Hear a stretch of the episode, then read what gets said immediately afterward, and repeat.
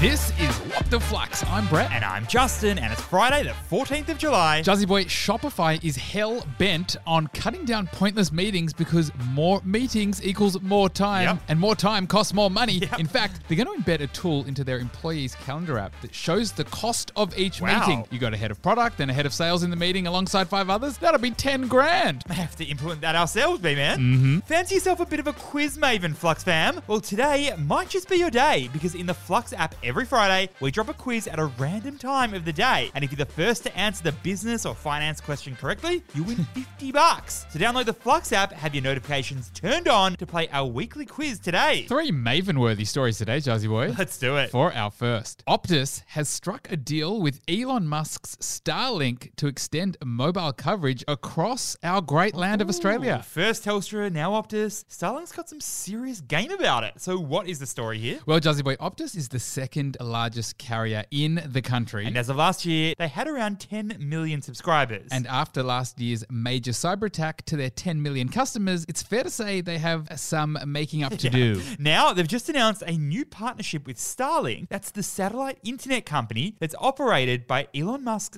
SpaceX. Now, Optus reckons that with this partnership, its mobile customers will be able to send texts from the most remote corners of Australia by the end of next year. now, Brett, Optus isn't the only telco company that Starlink's partnered with. They've also got into bed with Telstra. And these cheeky partnerships are kicking the Aussie government's telco operator NBM right to the curb. so, what is the key learning here? Where there's a will, there is a way. And where there's a genuine demand, the market finds a way. As a quick refresher, the NBN is an optical fiber network that provides internet coverage across Australia. But the technology of the NBN is relatively slow. Mm-hmm. It's in the ground. And Brett, quite frankly, it isn't really a match for Starlink, which has satellites in space. And that means they've got stronger tech to be able to provide internet and mobile coverage to remote parts of Australia. so, when there's a need in the market and a government service isn't efficient, businesses jump in and offer solutions that are faster and better. Mm-hmm. For our second story, Combank is facing a bit of a revolt from its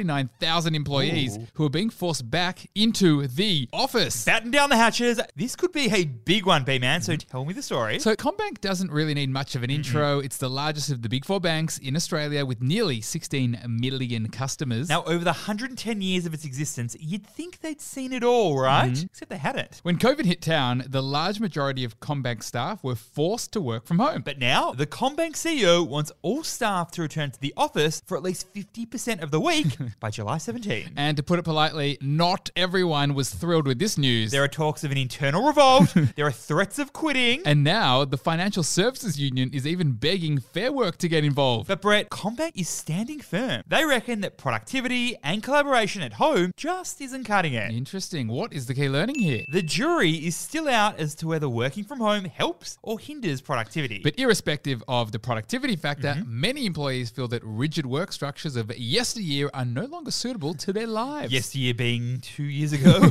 but Brett, here's the thing. According to the latest Hilda survey, 42% of respondents say they had lower productivity at home. And 24% said the shift had made them more productive. But Brett, the Financial Services Union says Combank's profit is higher and productivity is higher despite the three years at home. So this little tussle is going to be juicy, Jazzy Boy. It may even become a cage match at some point. and by Monday, Combank could have 10,000 revolted employees. For our third and final story, US annual inflation has taken a dip to 3% in June, and this means it has slowed to a two year low. A mighty fall from the 9.1% rise in June last year. Mm-hmm. So tell me more. Well, Jazzy Boy, we know that governments around the world, they measure inflation on goods and services from year to year. This gives us a sense of how much the cost of living is rising in the economy. And it also informs the central bank whether they need to keep raising interest rates or not. Now, Brett, the US has just announced that annual inflation in their country has dropped to 3% year on year. And uh, Jazzy Boy, I'm wondering over here, what are the main drivers of this slowed inflation? We're talking the cost of everyday items like fuel and even used cars has dropped. Even the cost of a holiday has dipped a bit thanks to a decrease in hotel prices and airfares. Any other ripples in this market? Well, you bet there are, Jazzy Boy. The two year bond yields have dropped. That's because traders reckon the US Federal Reserve might not be as gung ho about raising interest rates this year. Interesting insight, Jazzy Boy. What is the key learning here? Bonds are another form of investment which is pretty much like lending money to a friend. They promise to pay you back your original investment at a certain time, plus uh, uh, interest. Or in the bond world, this interest is called the coupon. But Jazzy Boy, with bonds, you lend money to a company or government rather than a mate Think US Treasury bonds, which is effectively when you lend money to the US government. or corporate bonds when you lend money to a company like Qantas. And the returns change depending on the riskiness of the borrower and the length of the loan. And Jazzy Boy, factors like inflation and interest rates are two of the key factors that impact the bond's value. So you're bound to see movements in bond yields when big government announcements are made. Flux fam, get your thinking cap on because there's 50 bucks on the line for you sometime today in the Flux app. Did you say I could win